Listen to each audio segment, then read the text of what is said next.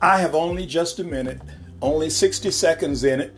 Forced upon me, can't refuse it, didn't seek it, didn't choose it, but it's up to me to use it. I must suffer if I love it, give an account if I abuse it. Just a tiny little minute, but eternity is in it. Benjamin E. Mays. What do you desire to do? What do you believe in? And what are you committed to? Who do you desire to inspire, influence? Who do you believe and follow? And what are you committed to doing? It's your life. You must live your life to the fullest. A life well lived is a life full of love for family, friends, and neighbors.